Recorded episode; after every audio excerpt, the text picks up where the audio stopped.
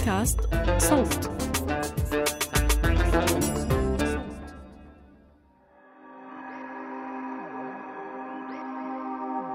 كم من مرة سمعتوا من الكبار بالعمر حواليكم ستك أو جدك جملة آه، الدنيا آخر وقت. أو مثلا من الحكيم هذا تبع الحارة اللي بكون حاطط كرسي قدام محل الألبان والأجبان تبعه وطاولة صغيرة عليها بريق شاي وكاسة شاي وعم بيحكي لجاره صاحب محل النوفيتيل الألبسة الولادي عن اقتراب نهاية الزمن وإنه العجائب اللي عم نشوفها حوالينا هي عبارة عن تنبؤات إنه خلص قربت.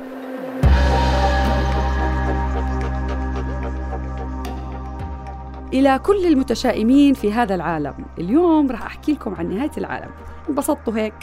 جاي وجايبت لكم معي السيناريوهات المحتملة لنهاية العالم بس بحسب العلم مش بحسب الحج أبو سعيد.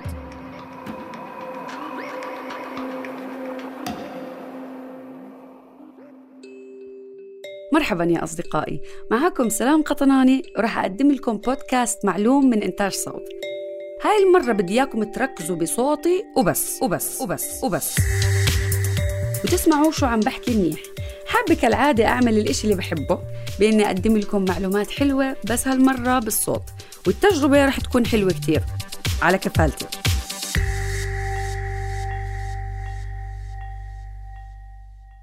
الاعتقاد بأنه نهاية العالم قريبة مو جديد أبداً. أو مرتبط بوقتنا الحالي بس. يعني مش بس جدك بيقولها كل مرة بشوف فيديو كليب لدوا ليبا.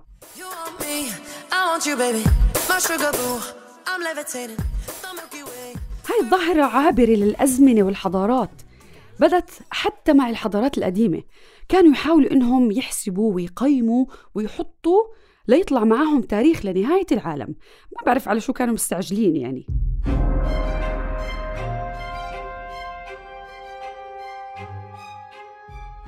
التنبؤ بموعد نهاية العالم موجود أكثر شيء باليهودية والمسيحية. أما بالإسلام ففي إجماع على أنه نهاية العالم ما حدا ممكن يعرفها زي ما هو مذكور بالقرآن. أما بعصرنا الحالي عملوا إحصاءات بعدة بلدان سألوا فيها الناس عن موعد نهاية العالم وحوالي 14% منهم قالوا إنه برأيهم رح تصير نهاية العالم على حياة عينهم. 22% من الأتراك والأمريكان قالوا إنه رح ينتهي العالم وهم عايشين. 19% من الأرجنتينيين والمكسيكيين والأندونيسيين قالوا نفس الشيء. وكمان 6 ل 8% من دول أوروبية مثل فرنسا وبريطانيا وبلجيكا والسويد كمان اتفقوا مع البقية. هاي نسب كبيرة مش قليلة. طب ليش هيك عم بحسوا الناس؟ يعني واحد من كل سبعة عم بيقول إنه نهاية العالم قربت. بعد كم سنة خلص العالم رح ينتهي ونسلم المفاتيح شو الموضوع؟ شو القصة؟ العلماء بيقولوا لنا إنه الكرة الأرضية قابلة للحياة لسه لملايين السنين بس في عوامل وأسباب وسيناريوهات متعددة ممكن ينتهي فيها العالم وفي منها رح تخلينا نشوف ليش في ناس كتير عم بحسوا باقتراب نهاية العالم خصوصا مع التطورات والتغييرات الهائلة اللي صارت وعم بتصير على الكرة الأرضية بالقرن الأخير والقرن اللي قبله. هلأ السيناريوهات اللي رح أقولها مش بترتيب احتمال الحدوث عم بحكي عشوائيا يعني ورح نبلش بالسيناريوهات اللي ممكن تصير بدون تأثير الإنسان يعني زي الكوارث الطبيعية.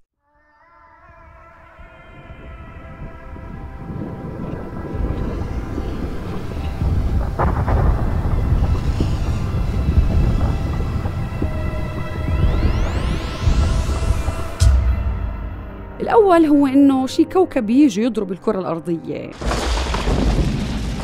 ممكن نفكر إنه هذا الشيء ما بصير بالعادة أو تقديرات من علماء متشائمين عدميين. بس فعلا في كويكب من ملايين السنين ضرب الكرة الأرضية طوله حوالي 8 كيلومتر يعني كتير كتير كبير وأدى للقضاء على الديناصورات على سطح الأرض.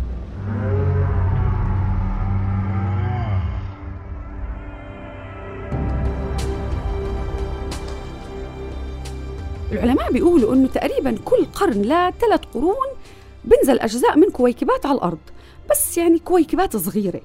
والاحتمالات بتقول إنه معظم الأوقات بتنزل بالمحيطات أو بأماكن غير مأهولة وبالتالي تأثيرها ما بيكون كبير. مثل جزء من كويكب نزل سنة 1908 وانفجر فوق منطقة غير مأهولة بسيبيريا في روسيا. بس قوة الانفجار كانت بتساوي ألف مرة. الطاقة اللي نتجت عن انفجار القنبلة الذرية اللي ضربت هيروشيما باليابان أثناء الحرب العالمية الثانية. وقديش طول هالجزء من الكويكب يا ترى؟ حوالي 36 متر بس.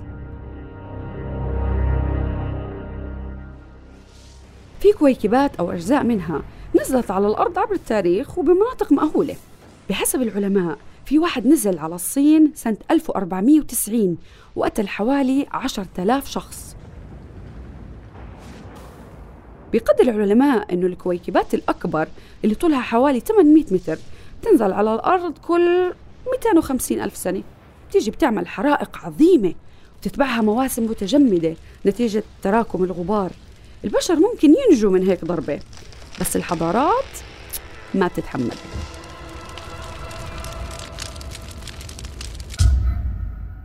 مثلا في حزام اسمه حزام كايبر موجود بالقرب من نبتون. هذا الحزام بيتكون من حوالي مئة ألف جسم كرات متجمدة. قطر الوحدة منها حوالي 80 كيلومتر. وسنويا هذا الحزام بيرسل أجسام باتجاه الأرض. ولو أنه الاحتمال كتير كتير ضئيل وهم بعاد كتير بس إذا لا سمح الله واحد منهم وصل للأرض وضربها ما بضل في إشي عايش عليها. حتى الحشرات رح تنقرض. طبعا لتكونوا بالصورة مش رح أقدر أحكي لكم عن السيناريوهات كلها لضيق الوقت. ولأنه الموضوع بيسود عيشتنا وبيخلينا نيأس. أو بأحسن الحالات نبلش نشتري علب تونة ونخبيها تحت الأرض مثل ال conspiracy theorists بس رح أكملكم بعدة سيناريوهات مختارة بعناية مني. وهاي ديكتاتورية مني يعني كصانعة محتوى. في عندكم احتمال يصير انفجار لأشعة جاما. حاليا إذا بنراقب الفضاء بنشوف شيء بيشبه ضوء فلاش عم بضرب مرة باليوم تقريبا والضربة مصدرها من مجرات بعيدة كتير.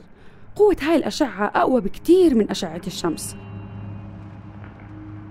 وسبب تولد هاي الأشعة على الأرجح هو اندماج نجمين آفلين بمرحلة الموت. آفل يعني لسه ما مات بس عم بيموت. والأثر الخطير على الأرض بيكون بتفاعل هاي الأشعة مع طبقة الأوزون المحيطة بالأرض. هلا الغلاف الجوي للكرة الأرضية بيحميها من أشعة إكس المميتة وأشعة جاما. ولهلأ الأرض ما تعرضت لهذا الخطر لأنه الانفجارات والأشعة عم بتصير بأماكن كتير بعيدة. لكن في حال لا سمح الله صارت قريبة bye bye عليه العوض.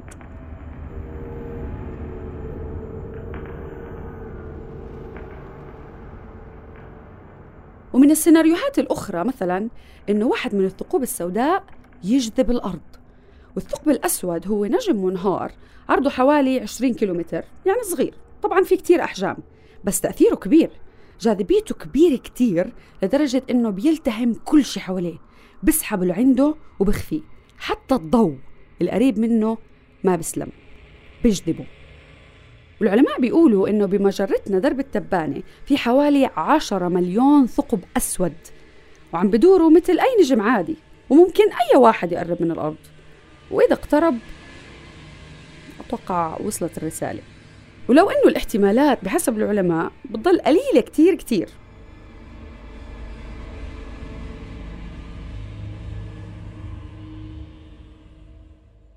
من السيناريوهات الطبيعية كمان في عندك البراكين مثلا. ولنفهم شو خطر البراكين رح أعطيكم مثالين. الأول صار سنة 1783 بأيسلندا. بركان اسمه لاكي انفجر وطلع منه حوالي 4.5 كيلو متر مكعب من الحمم البركانية. شو يعني كيلومتر مكعب؟ يعني مكعب طوله كيلومتر عرضه كيلومتر وارتفاعه كيلومتر. خزان المي اللي فوق سطح بيتنا حجمه متر مكعب. فما بالكم بكيلو متر مكعب ألف متر At 1.55 on the morning of January the 23rd, 1973, 10 years after Surtsey emerged, Iceland was subject to one of the most famous eruptions of modern times. قتل هذا البركان حوالي 9000 نسمة وقضى على 80% من مخزونات الطعام بهاي الجزيرة والمجاعة اللي نجت قتلت ربع سكان أيسلندا والغبار الناتج عن الحمم سبب هبوط بالحرارة نزلت الحرارة 4.8 درجة تقريبا. بس وين؟ بأمريكا مش بأيسلندا. فتخيلوا الأثر قديش كبير.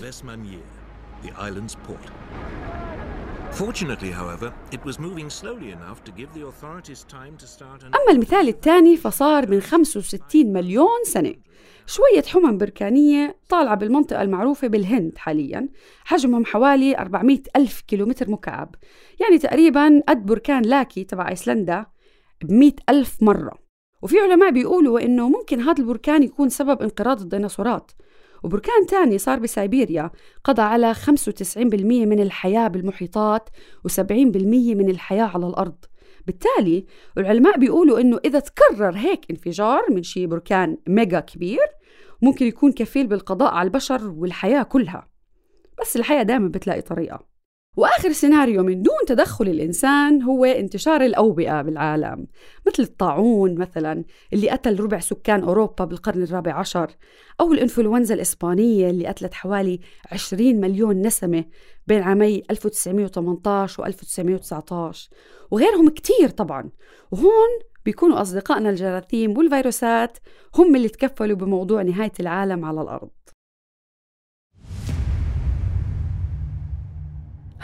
خلص يا سلام تعبنا. لسه جاي بسيناريوهات نهاية العالم اللي من إيد الإنسان ذات نفسه.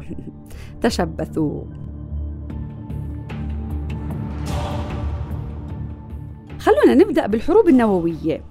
صناعة الأسلحة والتطور العلمي والعسكري خلال القرنين العشرين والواحد وعشرين أخذوا منحى تصاعدي رهيب مقارنة مع تاريخ البشرية كله. صواريخ ودبابات وطيارات حربية قنابل وقذائف وأسلحة كيميائية وجرثومية وأسلحة نووية وهيدروجينية. والتنافس كان من أهم أسباب تطور هاي الأسلحة. وبالتحديد التنافس اللي كان بين أمريكا والاتحاد السوفيتي اللي سيطر على النصف الثاني من القرن العشرين خلال الحرب الباردة. بوقتها وصل العالم عدة مرات لحافة الحرب النووية وهيك حرب ممكن تنهي الحياة على الأرض بسرعة كبيرة.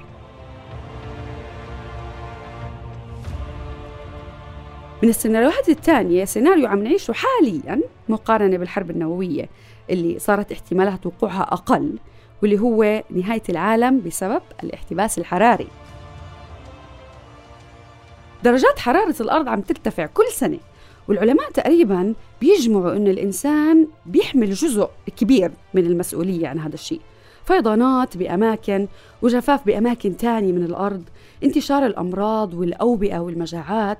ولاحقا في حال ظلت ترتفع درجات الحرارة ممكن تصير الحياة على الأرض مستحيلة. وهذا السيناريو بياخدنا لسيناريو تاني انهيار النظام البيئي.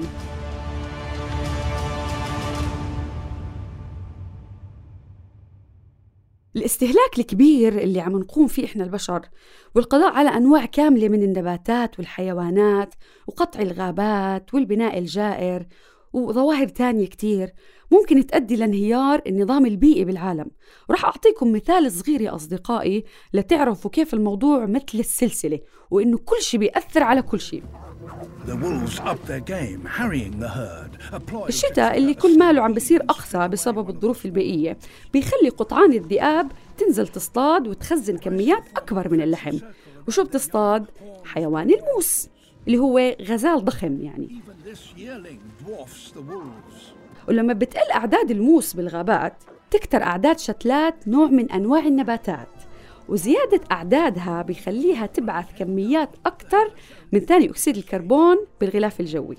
وهذا الشيء بيأثر على المناخ. A stroke of luck for the wolves.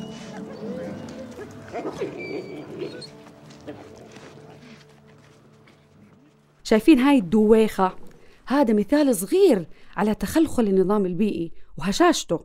العلماء بيقدروا أنه حوالي مليون مخلوق ممكن ينقرضوا بالعقود القادمة. يعني حاليا الانقراض عم بصير حولنا وحوالينا. يمكن أكثر فترة بتاريخ الكرة الأرضية بصير فيها انقراض. العلماء بيقولوا إنه إذا ظل الوضع هيك ممكن النباتات اللي بناكلها يعني اللي عايشين على ثمارها وخيراتها تنقرض. وبالتالي الحياة بتصير مستحيلة على الأرض ونهاية العالم وحفظتوا القصة.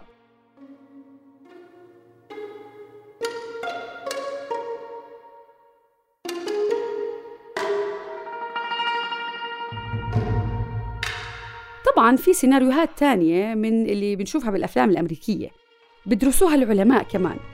مثل مثلا إنه الروبوتات تصير ذكية كتير لدرجة تسيطر على الأرض وتقضي على البشر أو هجوم من الفضائيين أو هيك كلنا البشر ننجن مرة واحدة وندبح بعض. في كتير احتمالات. وطبعا في الاحتمال اللي يؤمن فيه مليارات البشر واللي هو التدخل الإلهي. اللي ممكن يكون بواحد من السيناريوهات اللي حكينا عنها أو بسيناريو مختلف. بس النتيجة إنه تقريبا كل الأديان مثل ما قلنا تؤمن إنه العالم سينتهي يوما ما بتدخل إلهي اليهودية والمسيحية والإسلام والزرادشتية وديانات حضارة المايا وحتى عند الفراعنة.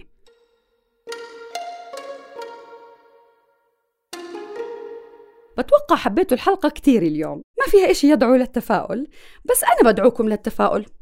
كل ما فقتوا الصبح ولقيتوا العالم ما انتهى عيشوا يومكم وانبسطوا فيه وحاولوا تتعلموا إشي جديد. وطبعا بالنسبة للسيناريوهات اللي إلنا أثر فيها ممكن نخفف منها كتير. مزبوط لا تفكروا إنه إحنا ما إلنا أثر. مثل ما إلنا أحيانا أثر سلبي ممكن يصير هذا الأثر إيجابي. استهلاك أقل للأكل والمياه والبلاستيك وأي شيء بيأذي الأرض والكائنات اللي عليها. وإذا كنتوا ما بتعرفوا الموضوع صار عندكم معلوم. أتمنى لكم حياة جميلة ونهاية عالم بعيدة عنكم وعن البشر جميعا. لو بكرة نهاية العالم هنزل أفول عربيتي واخدها وأعدي عليكي. ننزل نتفسح. مش عارف كتب هالحلقة لصوت بشر النجار حررها عمر فارس. أنتجها صوتيا محمود أبو ندى دققتها تالا مراغة وقدمت لكم إياها أنا سلام قطناني ونمشي حافين أصدقائي بتمنى تكونوا استمتعتوا معي بهذا الموسم زي ما أنا استمتعت معكم وبتفاعلكم. إلى لقاء قادم. سلام. هات لنا بالباقي البال هناكلها ونعمل صوت هات لنا بالباقي البال علشان نعمل بلالين